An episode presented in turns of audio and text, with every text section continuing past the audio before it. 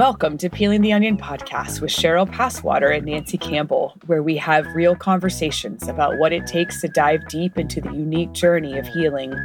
Health is not a win lose game. Join us and our amazing guests to explore the layers of physical, mental, and spiritual health. So grab a drink, go for a walk, get cozy, and let's peel the onion.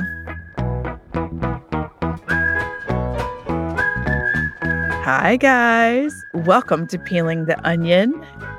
It's just Nancy here. I want to preface this episode by telling you that I need you to trust me when I say that eating the organs of animals is definitely not something I've ever been super comfortable with. And in my discomfort, I've avoided them. They seemed like such a mystery to me.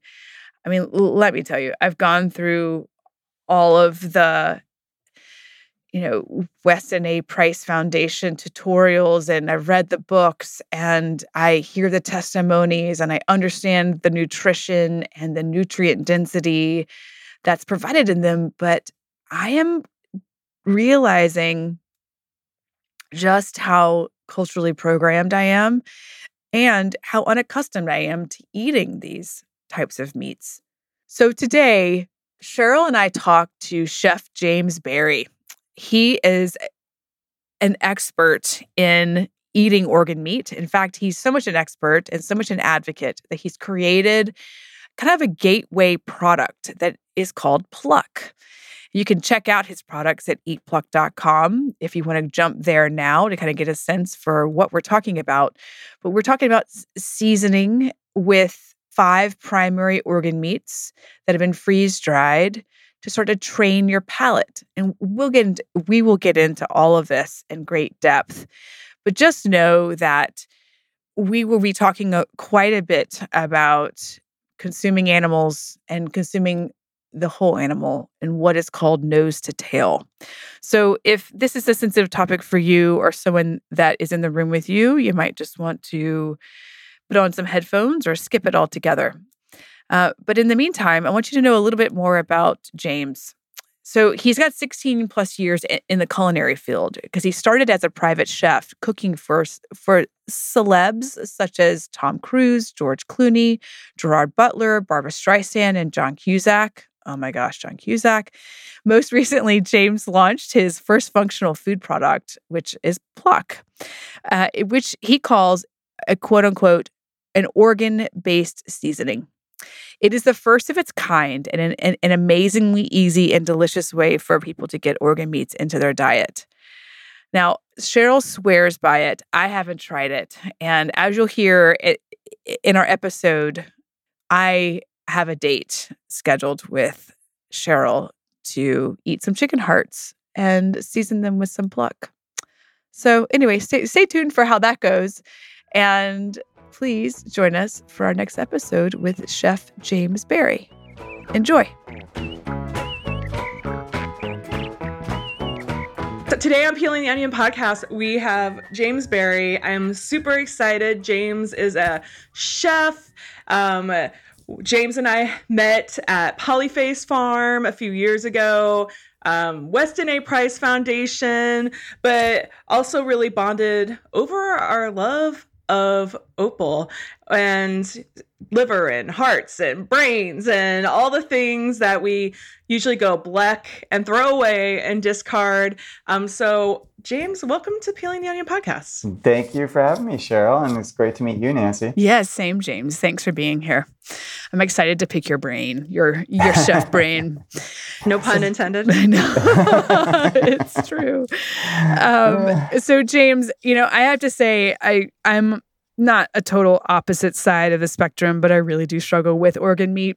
And I've tried. I mean, I'm I'm a let's call me a dark meat girl. I certainly love all sorts of cuts of various cuts of beef and pork, but it's pretty mainstream, I'll be honest.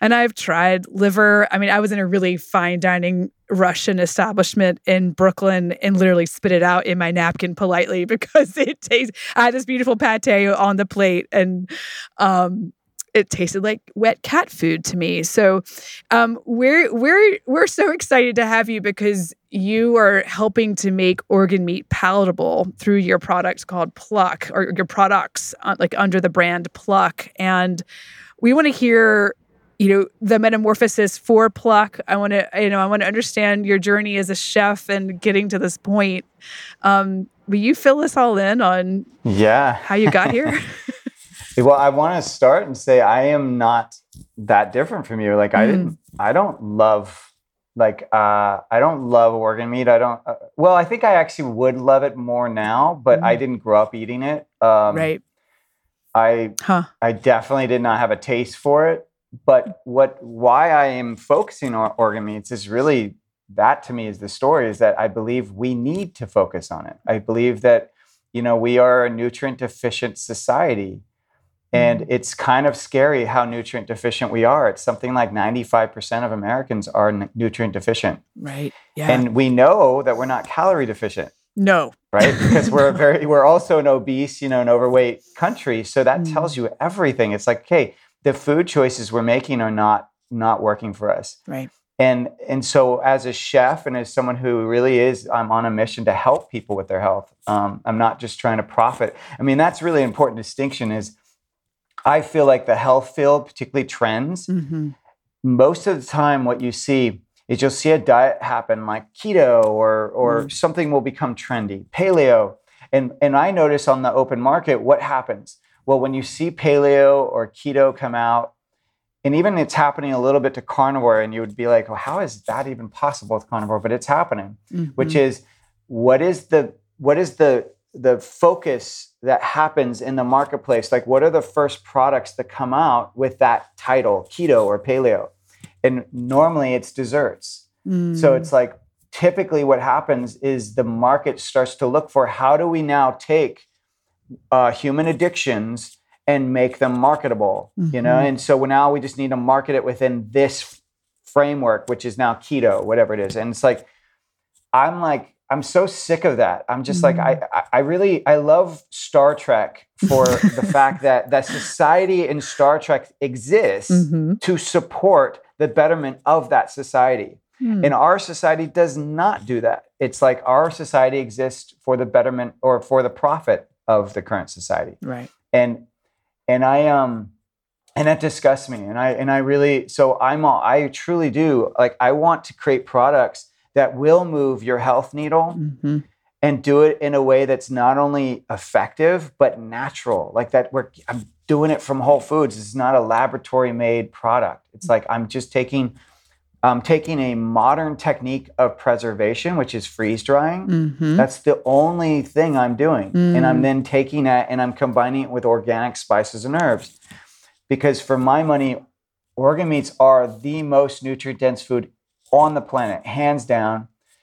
Our ancestors, and when I say ancestors, I'm not talking our Paleolithic ancestors, I'm talking our grandparents. Right. You know what I mean? Right. It's like we don't have to go that far back yeah. to notice that they were eating organ meats. They were eating offal. They were eating nose to tail, and they were better for it. Mm-hmm. You know, we mm-hmm. are. I, am sure uh, you and people listening may be aware that we're our mortality rate is now. Um, the newer generation coming out is now expected to die before the previous generation, which is new. Mm-hmm. Like that's a completely new thing. It used to be that your parents would live that you would live beyond your parents and now they're actually showing actually no our mortality rate is uh, is now um, people are going to be dying younger mm, um, yeah. unless they're you know being supported by you know modern um, mm. uh, you know medical means that are you know superficially keeping them alive or something like that right? Sure. Yeah i think the metabolic disease issue is is really obviously caught up with us and we're passing it on to more societies across the globe that have been still in more traditional um, ancestral sort of eating patterns you know taking asia especially um, for example um, can you know let's let's take a step back right and just assume that somebody who's there's gonna be a couple uh, folks who's listening to this who have no idea what we're talking about in terms of why organ meats are more nutrient dense. And you know we all think of let's say liver you know as being um, as being the the filter that we use to process toxins. And i think just purely people don't understand that like oh is actually one of the um, most can be one of the most accessible organs to consume um, from various mammals. And so can you can you help us can you help somebody who just like who's kind of walking into this world doesn't know um, who weston a price is and who has no idea what we're talking about and is but but is curious um, to sort of step up their game in terms of nutrient yeah, density. Yeah, absolutely. So Thanks. yeah, there's a lot of lot of topics within that question, but yeah. but uh, I'll, I'll kind of try to break them down. So so first of all, when we talk about uh, organ meats or offal. They, there's lots of different names for it, um, and it, it kind of has a history of why there are so many names. But it's usually no, n- known as offal, and they think that the, the, the, that name comes from when you butcher the animal. It's the parts of the animal that fall off, so they think that that's where the name came from. Um, and what offal basically refers to is that you have uh, it's basically every part of the animal except the muscle meat and the bone. Okay. That's will you will you spell that word? I hear you saying awful. Yeah, yeah. I know, right? Because it, it's a perfect word because people think it tastes awful. Right. So they think it's A W F A W L F U L, but it's O F F A L. Ah, thank Off, you. Awful. Yes. Awful. Okay. And yeah, I think Cheryl, you were pronouncing it. How did you pronounce it? I tend to slur my F's to P's. So that's just my like enunciation. No, but well, but and I asked just because you can. I mean, you know, there is there are different pronunciations of it. It's not like there's only one way. But sure. yeah, um, and it it's had different names over the its history. Like they even mm-hmm. called uh, offal variety meats at one point because they were really mm. trying to. Ed- this is around World War II because they were really trying to educate people because uh, they were they were worried about a, a muscle meat shortage because mm-hmm. all the muscle meat was going abroad to the soldiers. They were like there there was a federal campaign mm-hmm. around re-educating people around organ meats to get them to eat them. Right. And um, and so they were coming up all these different names, these different tactics. It's fascinating when you start to see the history of food mm-hmm. and why we eat the why we don't or do eat the things we do, and it's it's usually steeped in history. Yeah. Um, and you know, and, and ultimately, why I think we've lost the art of eating offal From my research, I think it's literally now just because of unfamiliarity. I, it, it, if you go back in the history of it, it's clearly steeped in um, economics. Yeah, I was going to say at one point a, a, class issue is what it keeps total class screaming. Issue, total yeah. total class issue that yeah. people thought as poor people's food. Sure and so they it stopped to be you know being as um, eaten because of that and mm-hmm. that's why the re-education programs happened yeah and uh, they worked mm-hmm. and then that's and that's why a lot of our grandparents or parents were forced to eat liver and onions mm-hmm. and things mm-hmm. like that that's the one you hear the most yep but I think what happened since then is that that generation, some of them were forced to do it. And what happens when you're forced, and then now you have kids, you go the opposite direction. You don't enforce it. Right. You know, that's we we kind of we're the pendulum, right? Right. And so we're now stuck in a period of where we were not forced to eat it. And because of that, we're now completely unfamiliar with sourcing. We're completely unfamiliar with cooking it. And then the mm-hmm. taste. I mean, I, I talk to people that think it tastes horrible. Yeah. Right. And they've never even tried it. Mm. And and I always talk about the psychology. I'm like, oh, that's interesting because if I presented to you a dessert that you've never tried before, you wouldn't you wouldn't hesitate to try it. You'd be like, of course I'll try it. Right. But if I present a savory item, mm-hmm. organ meat mm-hmm. that you've never tried before, you will you will absolutely not try it probably. Most yeah. people will not try it. Yeah. So all that's connected. Uh, but to answer the question of like, well, why, why organ meats, and then to also get into the, um, of is it a, is it a filter? Is it a sponge? So mm-hmm. w- why organ meats? Organ meats are they just have an abundance of nutrition in them. And they really have that nutrition and vitamins so that they can do their job really well. So that's what's kind of ironic is that people think that they're they, they think of them it's it's it's really fascinating because when we think about a, a a sponge or a filter, we imagine that the the things that that filter or sponge are cleaning are just get stuck to the sponge Right. or get stuck to the filter. So we we imagine that all the toxins and they're just they're just building up on your your your organ, Right. Right, your kidney or your liver, like your air filter. um, and what's funny about that is you're really undermining the human body when you think like that. Because why Mm. would the human body create a system that needs to function for you to live hmm and and allow it to get clogged and allow it to like not function? It's like that's you you cannot equate a drain to our human our human body is miraculous. Yeah. Yeah. That's why we can pump it full of such crap and still be healthy. it's true. it's because it's a miracle. Bingo though. You you've nailed it on the head. We think we're we have this twisted kind of warped sense of like the liver and it's like you know, I tell my clients all the time, your body is meant to be tolerant. Your body is ma- meant to naturally filter stuff. Now, Mm-hmm. when you live a life of factory meat and not taking your care of yourself and not going outside, yes, the liver will clog and the whole other disease cascade happens. But when we are doing the things that we need to be doing to be, you know, having a healthy lifestyle, the liver just naturally filters and does its thing. Mhm. And it's this magical organ. And animals are the same way, right? Of so course. it's like that's why grass fed and really sourcing ethical meat and ethical animals that have been raised um, in proper conditions and loved. And ideally, if they're being farmed right, they're renourishing the soil, Mhm. right? And oh, it's it's like, nice, yeah. There's a not nice closed loop system to it, and that, and that's really what's key is that people need to understand. And and now we're- we're really when we talk about the toxins, we're really focusing on like the liver and the kidney, right? Mhm. That that's what people because that's the kind of the liver is like the number one offal that people associate or the number one organ that people associate with offal.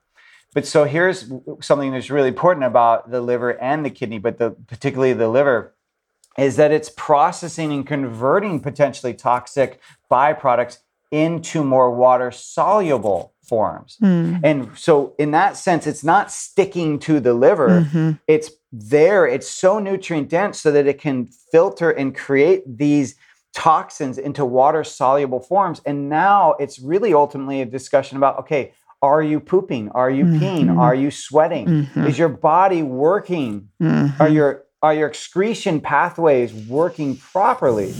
Right. And if they are not, it's not that your liver now becomes toxic. It's like, well, no, then those guess where those toxins go? They go to your fat.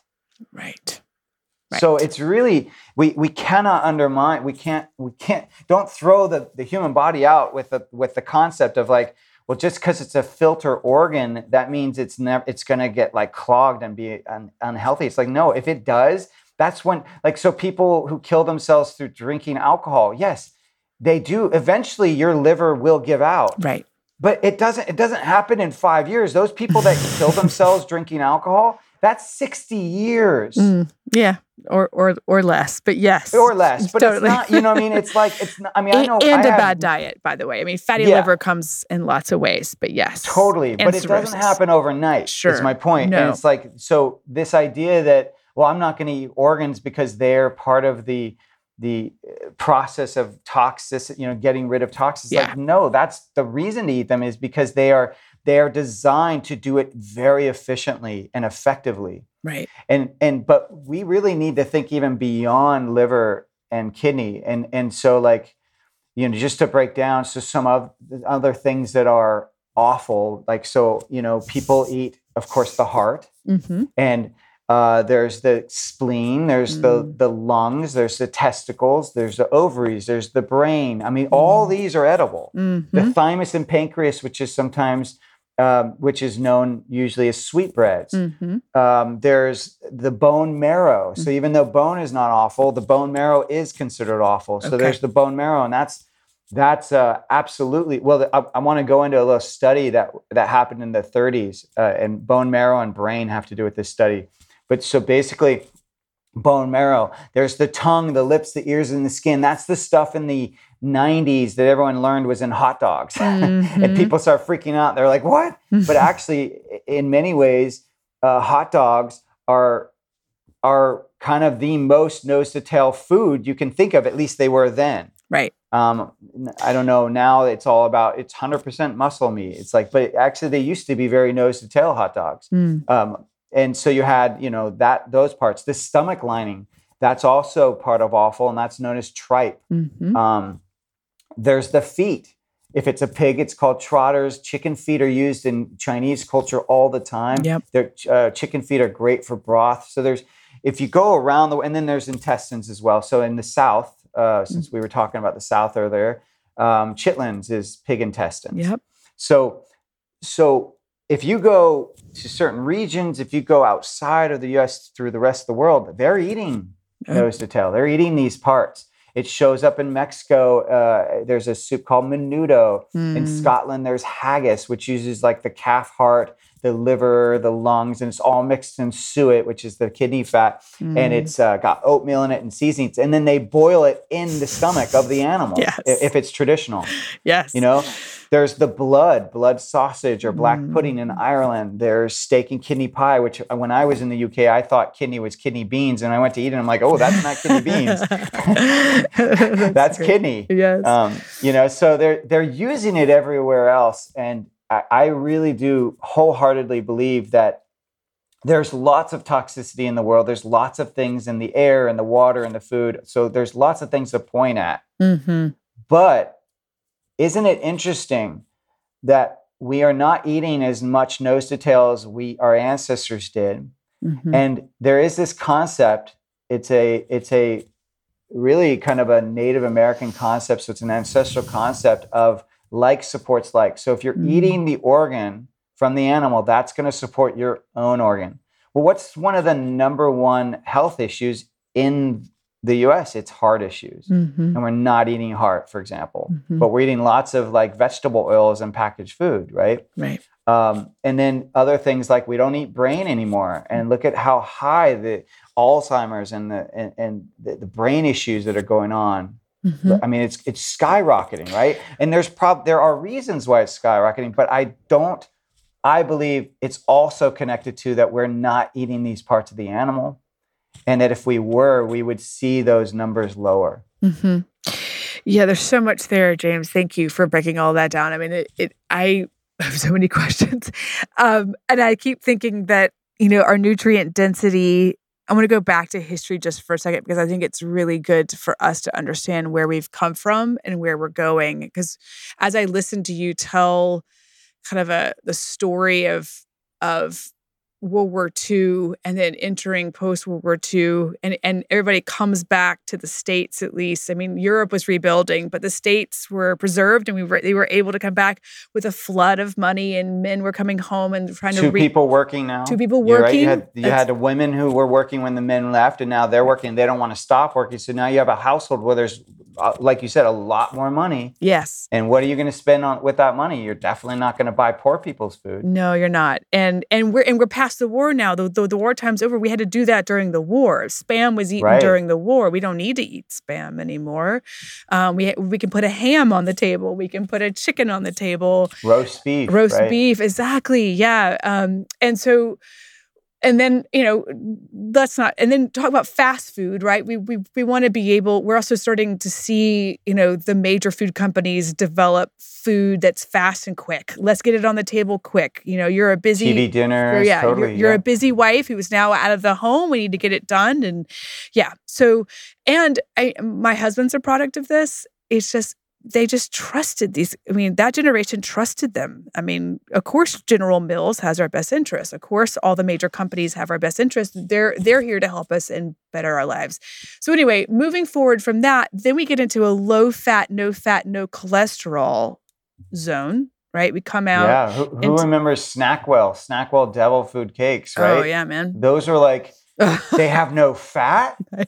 Oh my gosh, I'm gonna eat the whole bag in two minutes and I'll be fine. Mm. I It's like that mentality, right? It was well. I, I remember there, there was an era when every candy was said zero fat. zero they were fat. they were promoting it, saying no fat. There's no fat in Swedish fish. Eat the whole bag. Yes, I know one of my favorites. Yeah. So anyway, I I was going to say that from there now we're regrouping, and so now the way I see this is that our generation is is looking you know our generation meaning you know a lot of us kids who were born in the 70s born in the 80s um, and especially the the millennials and um, gen z's are also really concerned about the environment and this debate around consuming meat and its impact on the on the planet. We could talk a lot about how animals are raised and their impact and regenerative meat. I we we there's a that, that's a conversation to have. And there's this conversation I think between using the whole animal that like that there's a you know if you're going to eat the animal let's have respect for the whole animal. Is that something that you were coming at this with, James, from your own perspective? Is eh, was would or, or has it just been nutrition for you? Okay. No, no, no. It's absolutely the whole. It's the whole thing. The yeah. holistic look at through it. Totally. It starts with nutrition for me. I mean, because like I said, so I identified what's the most nutrient dense food out there. It's organ meats. Yep. I then identified, okay, we're not eating them. So what are the hurdles? Well, I, I mentioned these already sort of in quick passing, but one of them is the associated taste, mm-hmm. one is sourcing, mm-hmm. and then one is cooking. We we've just lost all of right. that. We, we don't have and the so I was like, yeah. So I was like, how okay, if this is the most nutrient dense food and I know I want you to eat it, yeah.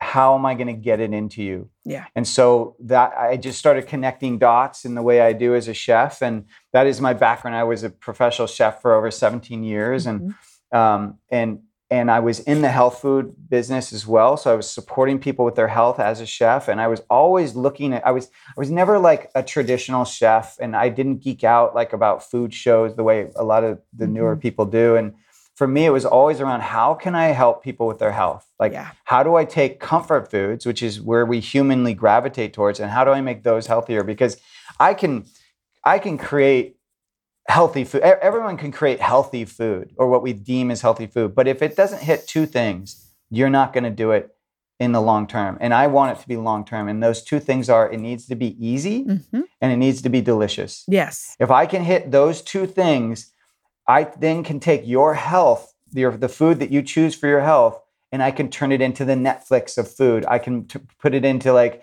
like now you're in a, you just you don't you don't even think about it. It's mm-hmm. like you, it's now it goes from a trend to now a lifestyle. Mm-hmm. Mm-hmm. And that to me is the, that's the sweet spot. I want health to be easy and delicious so you don't have to think about it anymore. So that means that uh, a, a, pandemic can happen mm-hmm. and you don't fall off the wagon mm-hmm. because there's nothing to fall off. Mm-hmm. You don't need to go gravitate towards alcohol or baking bread or eating hostess Twinkies. Like you don't need to do that because the health thing that I'm that you're you're eating right now is easy and it is delicious. So it's satisfying your you emotionally mm-hmm. and physically. Yeah. So that's how I made Pluck. I, I was like, okay, I we already have freeze dried product. We have um, organ meats that are in capsules and it's from 100% grass fed cows in New Zealand and it's like they're humanely treated and they're not given you know um, any uh, like they're not art- artificially given like any uh, an- antibiotics to pump them up you know to make them even bigger you know they're they're treated and fed properly and so I'm like, we already have that. We have the modern technique of freeze drying it, which makes it shelf stable so that you don't even need to know how to cook it. But I'm like, but I don't want you to do it in a capsule.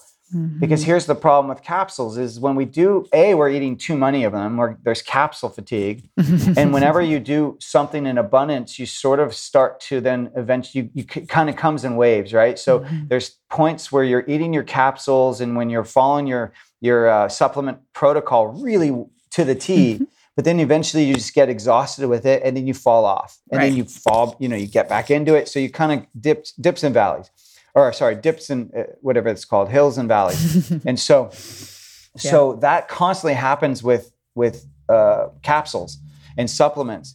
But here's the other thing that's really important: when you do a capsule, you are bypassing your own innate knowledge around food.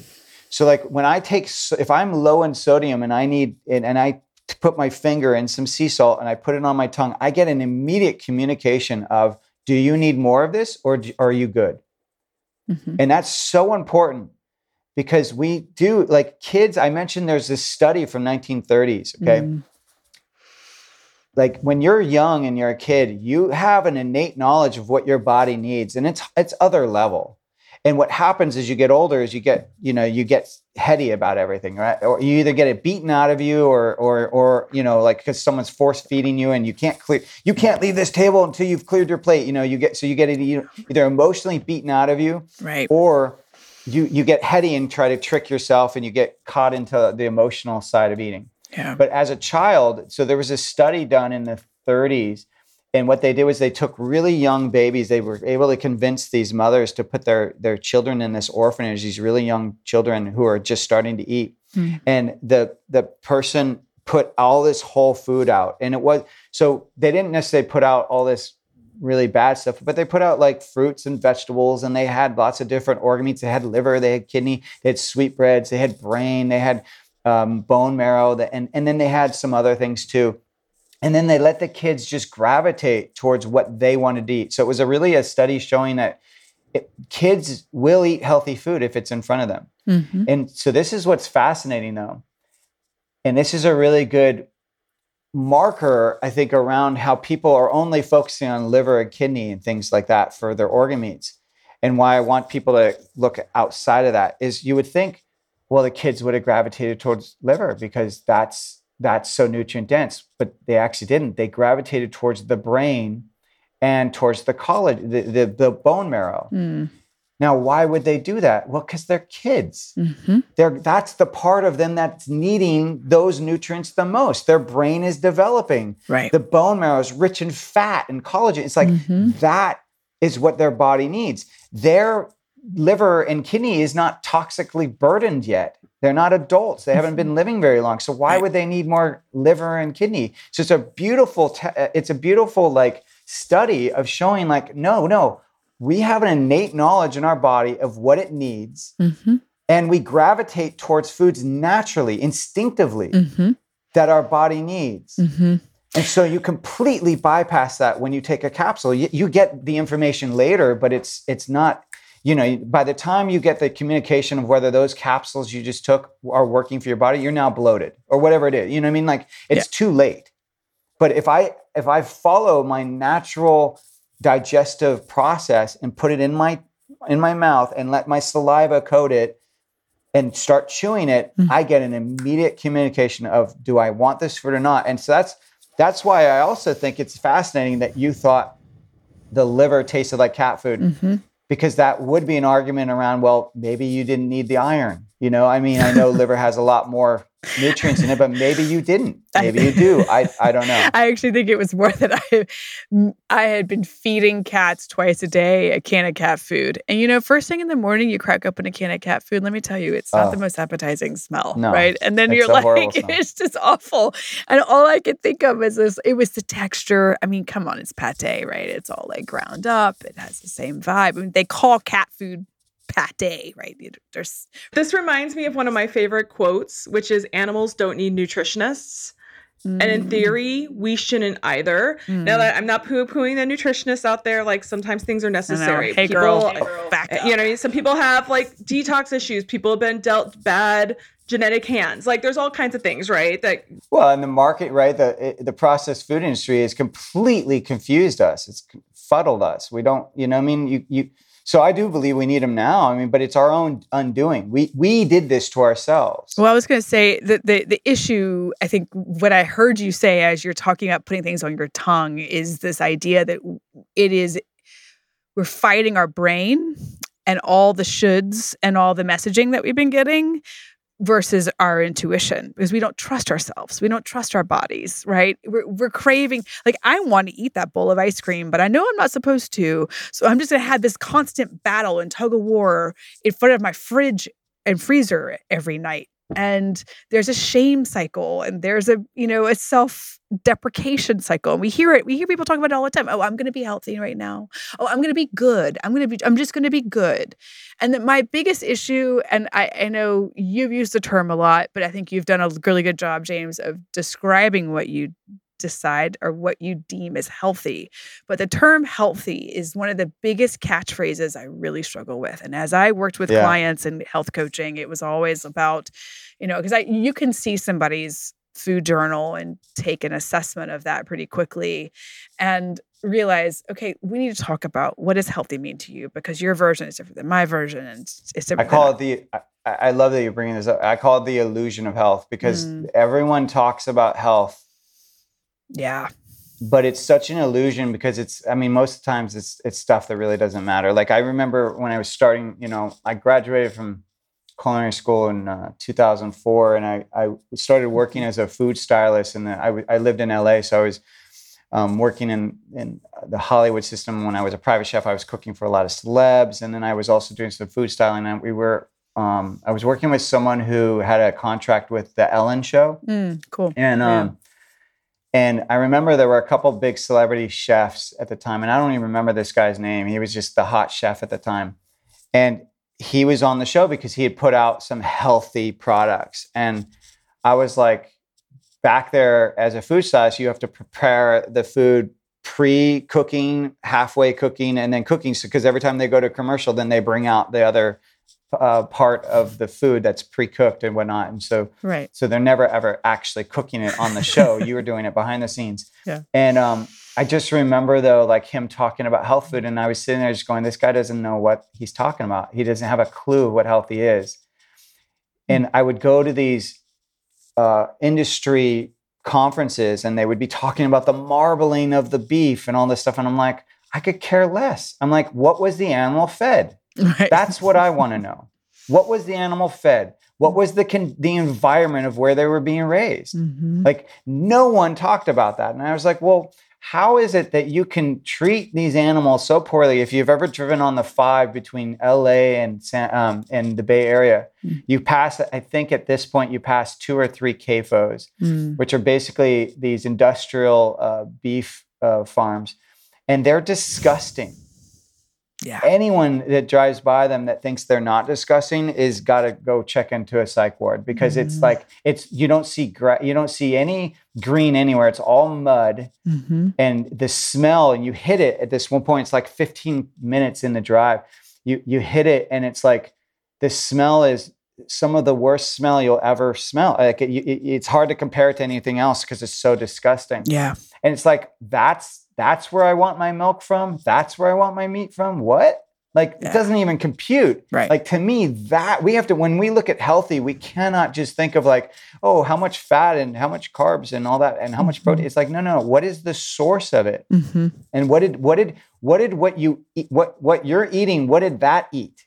Right. So what did what what is it? What do they say? It's like what you eat eats is to me where it's got to go. Yeah. Well, when you get to the argument though of of uh, having higher quality meat, James, where are you on the ratio of meat on your plate? Because I think that's something that kind of just really triggering, especially for a lot of Americans, where meat is the center of the plate. Yeah, I mean that.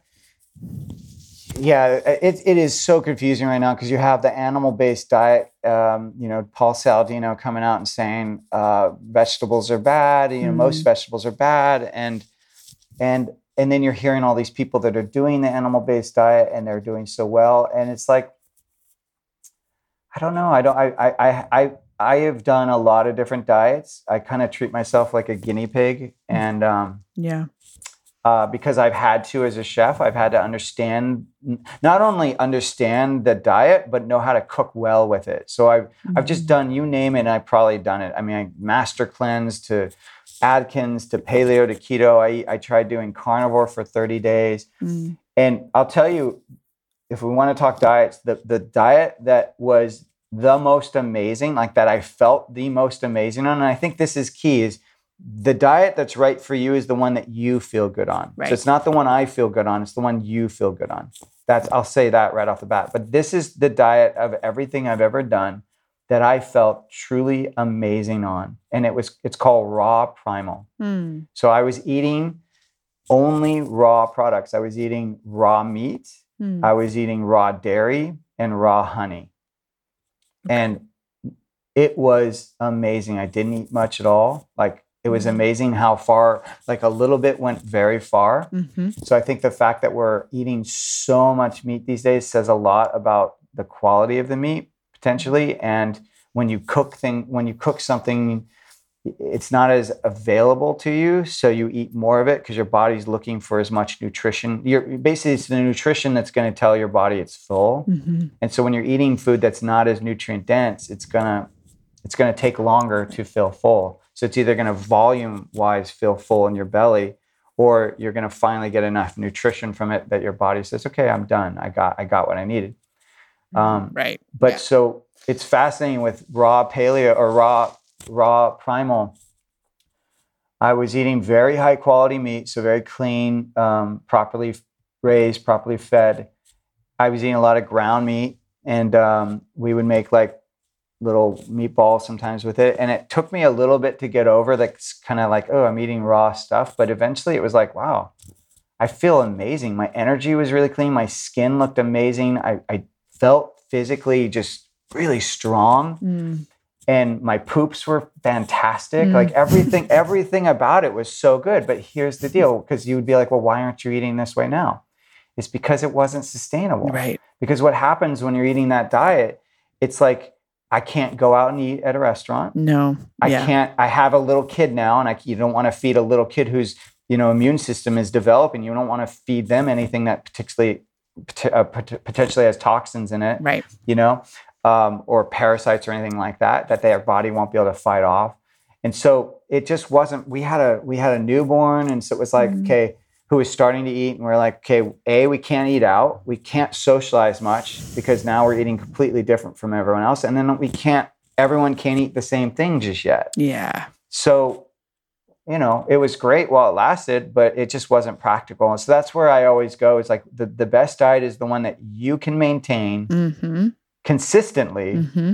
and that makes you feel great and and i think that's where we ultimately have to go is well are you feeling great because a lot of people's standard of how they're feeling is below average and they don't realize it Mm. like a lot of people are having these skin issues they're having these chronic illnesses and they don't realize that it's connected to what they're eating Absolutely. Well, and also with that, you know, how many people their digestive enzymes and their stomach acid is all hijacked and messed up due to Totally. crap foods and toxins and stress or you know i love the michael pollan sort of adage from um his food rules which is like Mm-hmm. you know eat you know meat mostly plants some seeds some nuts you know some fruit um you know kind of philosophy or like an 80-20 kind of philosophy and Mhm. you know we're all made very differently and it's it's so funny so i was a vegetarian for 15 years and i realize now i think it was just my parents didn't really know how to cook meat well in a way that tasted really awesome Mhm. um and you know fast forward you know, on the beginning of my own healing journey my body was in a really big crisis. Um you know when i i had made the decision that i may need to start eating animal proteins. And i decided at the time i was like well if i'm gonna do it then i'm gonna learn to source the best raised animals i can that are ethically raised um, and I know the word ethically can be a place of contention for some Mm. people, depending on where you land in the spectrum of things. Well, we should talk about that too, because I uh, that the the idea that if you're eating plant based versus animal based, that nothing's dying. You know, if you're eating plant based, is extremely false, and we can totally talk about that. Yeah, Sure. yeah. I and I and I share some of that sentiment for sure. Um, but also, I my big thing was like I'm going to learn how to honor the whole animal. And I'm not just going to go buy skinless chicken breasts hmm. and I'm not going to just, you know what I mean? But I that I'm really going to try to and that was actually how I got into organ meats. Now, I didn't think they t- tasted like cat food like Nancy did, but I wasn't particularly fond of the flavor. But then, you know, I work in fermentation and a lot of preservation. I started making my own pate and my own rillette, and I started making bone broth and eating more marrow. And, you know, I just sort of inched my way, you know, in bits and pieces. And, you know, I started to develop the taste and the craving. I know when my body really needs liver now. And I'm somebody who I struggle mm-hmm. with low iron and suboptimal B vitamins. And I'm an MTHFR homozygous, poor methylator poor at making my B vitamins. So, like for me, and even having thyroid issues, which is another thing that we're seeing skyrocketing um, in yeah. men and especially in women, and yep. yep, and autoimmunity due to not eating, you know, getting enough nutrients and selenium and zinc and B vitamins and all this stuff that we get from a lot of these organ meats. Um, but you know, also you know, I remember I think it's Mickey I think it's Mickey Trescott's book Autoimmune uh, Paleo or Autoimmune Wellness. And I remember getting chicken hearts from one of my local farmers and like grilling them up on the grill. And I was like I don't know. And I'm I'm somebody I'm a little finicky about texture sometimes. And but you know making an amazing dipping sauce you know or the you know and and it was like wow okay I could eat this every so often. And what a great way to honor you know the whole animal. And, and, you know and i inched it over time. You know i don't think any of us are saying like run out and now you're just going to start scarfing down all the organ meats and you know you're either going to love it or hate it. But like that you can do we can do things progressively. And you know and even when i you know discovered that you were making pluck um and i remember you had it on popcorn. You were just like i remember you were popping like heirloom popcorn and like coconut oil and sprinkling it with pluck. And I was like, heck yes. And, you know, and it's funny because, you know, even in my own practice, one of the things I really encourage my clients to do is get into eating organ meats, but also one of the things that I've been easily able to get them to try if they don't like organ meats is to use it as the seasoning, which is exactly what you're doing, right? And so it's it's a different way I think of thinking about it and it's like it's a different way of thinking about like transformation and that we should be getting as much of our nutrients from food as we can. And I'm not anti supplements, but polypharmacy is like its own whole thing. And for sometimes they're necessary, but you know, you bring up a really phenomenal point, which is that we are just, we're so depleted. And we now live in this post industrialized culture where it's like, go, go, go. And wives, you can work full time, serve your husband a martini, take your kids to play group, do all the things, vacuum, right? Like all this stuff. And we wonder why we're all exhausted. Yeah. Yeah. I, you know, you, so, um, so many things, but, uh, the, the, I would love to, I think this will help you, Nancy. Like, like, let's talk about easing into organ meats. Um, because there, there is a way to do it as, as Cheryl mentioned, that's really gradual and really gentle and it really i find that any food change is ultimately it's about changing your perspective around it as well and one of the ways to change perspective around it is to change either the cooking mm-hmm. of it the texture of it mm-hmm. or the mm-hmm. flavor of it because mm-hmm. we we we we cannot discredit the kind of the what is it that ties us to food mm. really right mm-hmm. it's sure it's your who who cooked it for you when you were a child? That that is an emotional connector. What was the texture of it when you were a child? The smell. The smell. Mm-hmm. right? The the the dynamic that happened during food time like was it a mm-hmm. stressful time? Was it a, mm-hmm. a happy time? There was that. So all these pieces these tactile very you know, uh, like s- sense oriented pieces right. Are what we now as adults associate with those foods. So that's what you have to tap into. Yeah. To and, change the perspective around well, it. also, let's so let's take a couple of cultural plugs here. So I keep what I keep envisioning are two things, and you're gonna have to remind me I know the one movie is Indiana Jones, and he yes, serves monkey, brain, monkey, brains. And yeah. you know, where if you're a kid who grew up and you're just like, totally, no, yeah, no. it was gross versus was... something that actually like other countries really did eat. Totally, the, totally. Well, but but but I but I guess that's what I'm saying is like there's again it goes back to that cultural divide. It's that you know Indiana was was an American, a white cisgendered male from America. like, let's get real. And it was that was that was the programming, right? That that was so foreign. And totally then, same thing with insects, right? Now, right. now you know other countries eat insects. It's yeah. very normal, and here. Yeah. We don't. It's- no. And then, but, but like, then the idea of like pulling the heart out of the animal and dripping Yes. the blood, it's like so savage, you know, those savage, you know, as we, as they were called when we were growing up, Indians, now Native American is a much more appropriate term. But the idea that like, you know, they were savages, that's something a savage, this wild, you know, creature does. And which is awful. I'm sorry. But it, that, and, but that's how, that was the messaging for sure. And, and then I think of what's more current now in the gourmand in the foodie world and the, the idea that i've had tripe in my pho and i've had tongue tacos and that like you know i'm i'm i'm doing it in in the vietnamese restaurant and you know in the jamaican joint down the street in brooklyn and i'm doing it at the mexican taco stand and i'm trying things and i think that is the the way I when I'm listening to you and Cheryl banter just about like easing into them, I also am thinking about there there are two major elements which I think is important. One is just the the flavor. So untraining and and we uh, you know you do I did this a lot in my nutrition practice which is just untraining that palate to get off of off of those dynamic sweet receptors yes. to also support the gut Sweet and stop- salty. We're way too slanted toward those two things. Correct. And understanding umami and really starting to train the palate to appreciate that. Two. Oh, yeah. Yeah. Well, go uh, go ahead if you have a comment about umami. Well, just around the palate. So that's Yeah. so important is that you really can shift the palate and and Mhm. to ever think that the pa- palate is a living, breathing thing, right? hundred So it. Yeah. it changes constantly.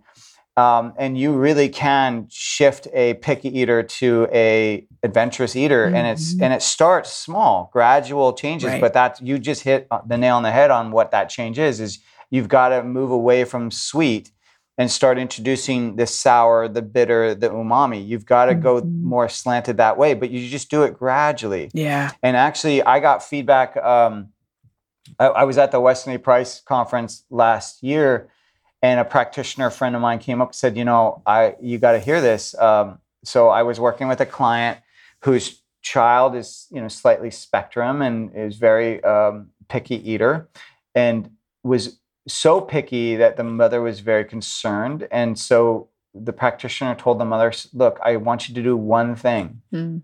is just start using pluck in your child's food. You don't even need to tell her what you're doing. Right. And um, she did just that one thing. And because pluck is umami, hmm it started to shift her palate. And now she's eating more foods. Great. And that's the only change they made. awesome. I love that. That's. I, I was just thinking like the popcorn is such a gateway drug. I love it. It's just perfect. Right. Yeah. Well, and so so if we go into easing into organ meats, Yeah. and that's really that is what pluck it. So pluck is the gateway. Mhm. It is. It's so easy. There's no new habit. Right. You don't have to go and kill a buffalo. I'm not asking you to do anything No. abnormal. you just. you- It's just a seasoning. It's a seasoning that Mhm. has or it has five organs and it's got freeze dried powdered liver, heart, kidney, spleen, and pancreas. Mhm. And then combined it with organic spices and herbs, and they're all shelf stable, so you don't have to put it in the refrigerator. It can literally go either on your table, like Mhm. the salt and pepper, or in your seasoning drawer. And it lasts, you know, it lasts for a year, year and a half. It's like it's fine. Yeah. But I don't want you to take that long to use it. I don't want you to treat it like nutmeg, like literally put it on everything. Like Right. put it on everything. It's it, it's incredibly versatile Mm. and it goes on everything. And then what you're doing is you're getting microdosing of organ meats frequently, Mhm. which then equals cumulative effect. Cool. That's exciting. And so, and you're getting those five organs, right? And so now you're also helping to shift your palate. You're getting Right. those microdosing of the micronutrients. But don't stop there. It's like, okay, Mhm. now what's the what should I do next? It's like, okay, now that you're getting in your foot, you know, you know, uh, you're dipping your toe in the water with organ meats, you're getting pluck in. Mhm. Now let's try eating some organs, but I still don't want you to eat it in its current form. What I want you to do is like buy some beef liver, for example. When you buy a beef liver, it's really big. So Yeah. just cut, maybe cut it in half or cut it in a fourth so it's not so big. Keep it frozen though, because when it's frozen, it's not overwhelming. Mhm. It's just frozen and keep it frozen and then just grate it. Grate it into your ground meats. Anything that's a ground meat, doesn't matter if it's lamb, beef, turkey, Mhm. chicken, don't I don't it doesn't matter. Just grate like a tablespoon of of beef organ into it Cool. Mix it in. Yeah. No one will know it's in there. Right. And the key is you got to keep the ratio. So you don't want the ratio to go above 25%. Totally. so like if you're taking a pound of ground meat then 25% would be like a fourth of a cup right Mhm. so you don't want you, you and you definitely do not want to start with a fourth of a cup so that's why i'm saying start with a tablespoon because Right. there's there's four tablespoons right uh, yeah four tablespoons and a fourth of a cup so so um i think that's right yeah hmm because there's That's right. 16 tablespoons in a cup so fourth of them yeah Yes. so so basically, if you do one to two tablespoons, Mhm. you're still so far under the ratio of that pound of meat that no one will know and it will not change the texture. If you go over that 20, 25%, it starts to change the flavor and the texture. So Yeah. that's all we're, we're just messing around with it, right? Yeah. Yeah. No, it, it, that, that's how I wean. Uh, I help parents wean their kids off of sugary yogurt. Oh, great. Is just getting them. You know, they, they've been on like basically what's ice cream every morning at 24 grams of sugar per serving, and trying to slap in that plain yogurt, that Greek yep. or so, or something equivalent. Yeah, and you treat it just like a you would an animal when you're transitioning an animal to Mhm. new food. That's they always right. say you do like a little bit of the new food and mostly the old food, and then eventually it's now the mostly the new food and only a little bit of the old Right. food, and Right. you just gradually do it. The then after you've done the liver uh, grated liver thing, you can then graduate towards okay. Now I'm going to actually try an organ and I'm going to incorporate it in the food. So don't have the organ be the star of the show. Just incorporate it in. And this time, this is where the chicken hearts come in, is because Mm. heart is closest to a muscle meat. So you can see we're peeling the onion to the, to the you know use your topic of your show. We're peeling the the offal un, you know onion, right? So we're only we're, we're at first doing something that completely doesn't connect you, to you emotionally or or logically with Mhm. pluck. Right. Pluck will not connect you to organ meats. You won't even think that you're eating organ meats. And now we're still grating it into something, so that's it's still not fully connecting. And now we're going to use chicken hearts because the heart is a closer to the muscle meat. So we're once again playing with what you know. Mhm. And then what I want you to do is the chicken hearts, you'll probably buy a little container and I'll probably have like, I don't know, 10, 12 chicken hearts in there. Just pull out two or three, Mhm. maybe four, and then chop them up just like you would a mushroom, right? Because that's Mm. kind of what they look like. Yep. So chop them up into like little diced pieces like you would a mushroom and now add it to that saute Yeah. or add it to that spaghetti sauce. Once again, no one will know. They'll think it's mushroom, right. probably. Right. And you can even add mushrooms to it as well. So that way it gets the people even Right. more confused. Who's gonna know? Who's Um, going to know? But yeah. the, the, the chicken heart is so mild and it takes on the flavor really well that once again, just keep the ratio down. Nice. And now you're introducing that to your palate, you're getting it into your, your food system. And then um, you can graduate towards making tongue, for example, and having Mhm. doing tongue tacos. And I still caution people. I'm like, look, if that still feels intimidating, then let's just say you're making pulled pork at home. Okay, Mhm. Pull, tongue and por- pulled pork are kind of cooked the same way. Like if you do it in a slow cooker or a, or a pressure cooker, Mhm. just put them both in at the same time. Right.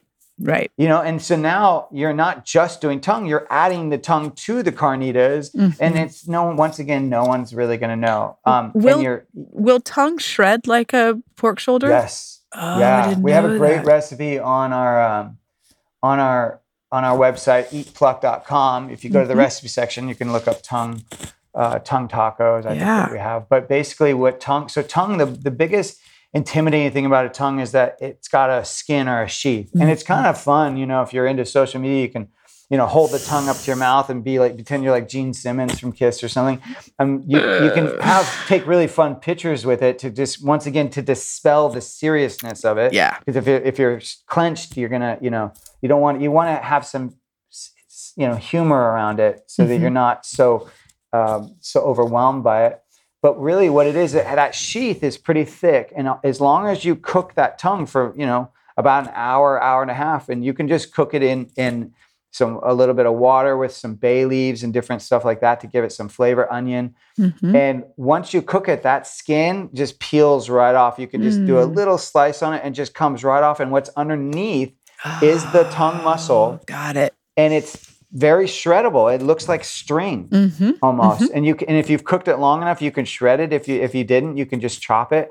But it's truly amazing. Like people don't realize the tongue is not only more flavorful than muscle meat, like in a good way, Mhm. but it's also more nutritious.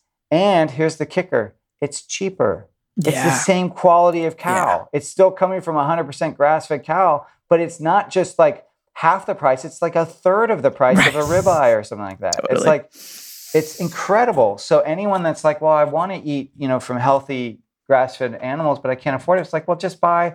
Yeah. Buy the parts of the animal that no one's buying. I know. Going going back to where this all started, right? Was that it was the cheapest cut of meat for for folks who needed it. And Yeah. it's putting on like your grandma's grandma's grandma's hats. That's right. right. Like, I always tell like my fermentation students, I'm like, put on your depression era helmet and like lean in, right? Oh, It's that it's that same thing. You know, and it, I think this is really inspiring because we have lots of people on different spectrums of how they sort of think about organ meats, but I have to share a success story because I have a client who is for spiritual regan- reasons a vegan and we've been doing this you know his gut is just kind of a high high mess and we pro- progressively over many months having conversations about ethical meats and really honoring the animal and i sent him to like regenerative farm and i was like do you notice like the animals don't smell Yeah. they're like smiling you know but they have one bad day, as Joel Salatin would say. They have one bad day. Mm, mm. That's that's a great way of putting it. Um, and it's so funny because you know we've been inching inching slowly, and you know really hit a place where grain isn't working for my client's body, and I you know we really hit our impasse. And I was like, we are at the impasse about like how anemic you are. How much your body is struggling, this whole thing. And, you know, he was doing some bone broth. And, you know, we've been, you know, and the nice thing is there's a lot of companies we can source good bone broth from or like force of nature puts organ meats and some of their you know ground up meat if you Yeah. need t- ways to inch your way there people can do that um, but you know i have to say it was so funny my my client so he came back from the holidays and was like i thought about everything you said. I took time to look inward to like consult to like spiritually like really because i was like you have to this is your a you decision. I'm not making i'm not making you do anything. I'm recommending this. And he was like so i decided to go autoimmune paleo for like a next chunk of time. And he's like i have not had grain in a week and my joint pain went away started going Yeah. away. And he's like and now he's eating organ meat getting like force of nature like ground chicken with ground chicken hearts in it and he was like i have never felt so good in my body. I have That's energy. beautiful. you know? And it was like psh, this big thing. And so it's and it's been interesting seeing how you know how we can just change and inch things. Like sometimes our bodies are screaming i need something different But you have to, but I- but I believe, and this is where I kind of come from. The angle I come from it is I believe you have to give the person the dignity of their process with Yes. it to get to that. That's, And that's that's- why we're calling this peeling back the onion because you you have Yeah. to peel it in layers. It's never my layers are not your layers are not Cheryl's layers. Totally, And it you takes have time. to respect that. You Yeah. have to. I mean, you know, you talk to most people in uh, the Weston A. Price Foundation.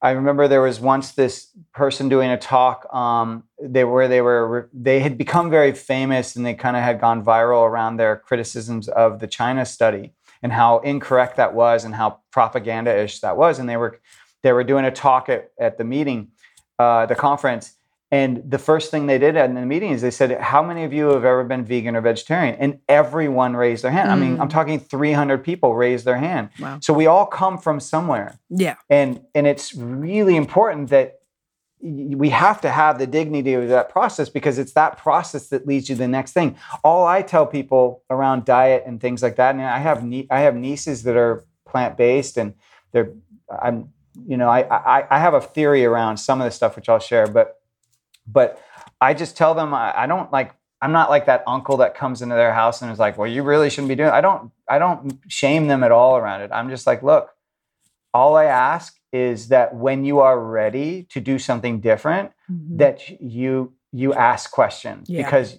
there's certain things that your body is is like you're not creating as much hydrochloric acid as you were when you're eating meat. So when you go to eat meat again, you're going to think, oh, I'm not supposed to eat this because I'm having digestive issues. It's like, well, no, you're having those issues because you were plant based for so long. Right. Like, you know what I mean? I'm like, so just all I'm asking is that when you are ready, ask for help. That's all I'm asking. Yeah. Because that is, it's like, and I, in a sense, that's what I tell people. I say, look, go down the path you need to go down. But all I ask is this is if you start to feel like it's not working, Mhm. don't fight that. Look for something else. Yeah. Like and when and, you start to ask feel that questions. distress, Ask, ask questions. questions. Totally. Don't assume like, oh, it must be like I'm eating plant based, but I'm so hungry all the time. I just I, I must be off or so, you know. What I mean? It's like Yeah. no, no. Maybe this isn't the diet for you. Right.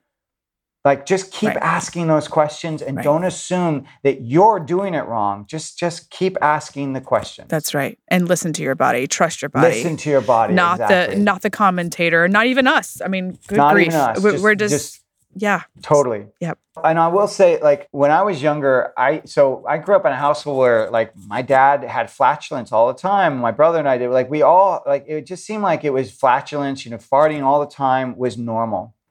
And then, you know, Mm-hmm. I'm in my 20s and that's it, it felt like it was getting worse and worse. Mm, And to the point when I was in my late 20s, I remember I was in this play and it was just so bad. Like I, I, I would be sitting there in this meditative pose and no one could ever hear. It was all like silent but deadly kind of thing. but but like but it was just like I remember like some of the guys when the, it was in the play with they're like, dude, you something's wrong. And it's funny at that point, I hadn't connected like, well, I thought this is normal. Oh, Like I thought that this is how everyone is. Mm. And I was like, wait a second. No, no. Like I'm eat like this is something I'm eating is not agreeing with me. And now I can tell you, like my diet's pretty darn clean. yeah. And I can absolutely tell that when I go off, I get more flatulence. Right. But when I'm eating clean, my body is like, it's like Right. hardly anything. Yeah. Yeah. But but you don't know until you know. It, well, and it's for and for you, it's it's flatulence. For somebody else, it's it's um it's bloating, Bloating it's or skin issues or, or- headaches. or runny totally. nose. Yeah, totally. Totally. And that's all I think that's all I want people to really get is like connect Yeah. that stuff. Right. If you're feeling he- if you get migraines all the time, that is not a norm. no. Like that does not need to be a norm. Like that is that means that you're doing something because the thing that we're doing the most is we're eating the most, right? We eat Mhm. every day. So Mhm. that's the first thing you should be looking at. I know. I know. It is, you know, people struggle so much. I think they're just so desperately afraid of feeling deprived and we're exhausted. So, like, good grief, let me just add one more freaking thing to my list. I have to now have to like think through every single thing that I'm eating. And so I think, you know, your whole approach, James, to making it approachable to, you know, to even just having really reiterating to everybody out there that hey we have to take small steps. Like this is just not going to take it's not going to go away overnight. But just know that like you're you're inching towards something and that your health and you are worth every question every stop gap that you can make to take the next step um, so i think a lot of it I, I this is a lot about how i struggled myself and a lot about how I, have seen clients uh, over the years um, whether i've been personal chefing for them or seeing them as a coach just you know the self the self value feeling worth stopping slowing down for and and and trusting that hey i have an intuition here that's right. Um because we've been told for so long that you know We're wrong. we're wrong Yeah. and you know what do you know you're not an expert you're not a doctor you're not a, you know dr oz telling us what's what's next um but yeah so anyway And even Dr. Oz, right? He's promoting a very specific diet as well. Once again, it's the illusion of health. It's like yeah he, he's promoting something that he thinks is right, but it's really it's like it's well, it's what worked for him. Well, It's and like we that's the gimmicks, though, of our industry. I mean, I think that's the hardest battle. I think any of us who are out there preaching, you know, do what works for you. Do what works for you doesn't sell books. It doesn't No. sell, you know, supplements. It doesn't, you know. a- Anyway, it's complicated, right? We, we we all want to make a living, but we also just want to support people and getting in finding new ways, um, in ways that really make them, um, you know, retrain their bodies and their kids' bodies to to to find health. So thank you, thank you- you for what you're doing. Well, yeah, absolutely, ditto. Um, and I Mhm. will say this too: like, um, the the trend, you know, if you were to ask me, well, what what you you did ask me, what do I eat, you know, now, and it's like, well, Mhm.